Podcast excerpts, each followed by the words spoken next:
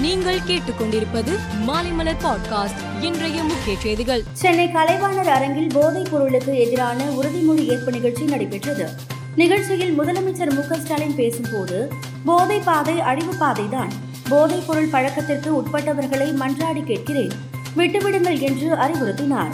அதே சமயம் போதைப் பொருளை தடுக்க தவறும் போலீஸ் அதிகாரிகள் மீது சட்ட நடவடிக்கை எடுக்கப்படும் என்றும் எச்சரித்தார். தமிழகத்தில் மக்களின் நல்லாதரவுடன் ஆட்சி அமைப்பதே பாஜகவின் இலக்கு என அக்கட்சியின் மாநில தலைவர் அண்ணாமலை தெரிவித்துள்ளார். ஊழலற்ற உன்னதமான ஆட்சியின் எடுத்துக்காட்டாக விளங்கி வரும் மோடியின் நல்லாட்சியின் பிரதிபலிப்பாக தமிழகத்தில் பாஜகவின் ஆட்சி இருக்கும் என்றும் அவர் கூறினார். கரூரில் சீருடை அணிந்த பள்ளி மாணவிகள் போதை மயக்கத்தில் தடுமாறி விழுந்த சம்பவம் அதிர்ச்சி அலைகளை ஏற்படுத்தியுள்ளது. ஒயின் குடித்தால் மேலும் கடலாக மாறலாம் என யாரோ சொன்ன தகவலை கேட்டு ஒயின் வாங்கி குடித்ததாக போலீசிடம் தெரிவித்துள்ளனர்.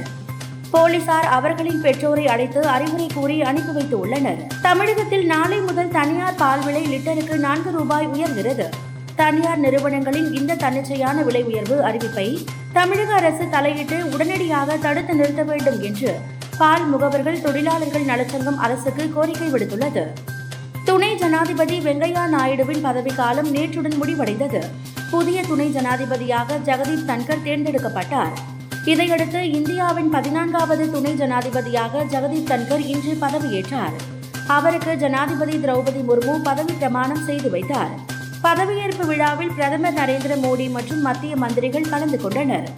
இலவச திட்டங்களை அறிவிப்பதால் நாட்டின் முன்னேற்றம் தடைப்படும் நேர்மையாக வரி செலுத்துபவர்கள் மீது சுமையை ஏற்றிவிடும் என பிரதமர் மோடி தெரிவித்தார். நாடு எதிர்கொள்ளும் பிரச்சனைகளுக்கு தீர்வு காண தெளிவான நோக்கமும் உறுதிப்பாடும் தேவை என்றும் பிரதமர் வலியுறுத்தினார். காங்கிரஸ் கட்சியின் கருப்பு சட்டை போராட்டத்தை பிரதமர் மோடி விமர்சித்தார்.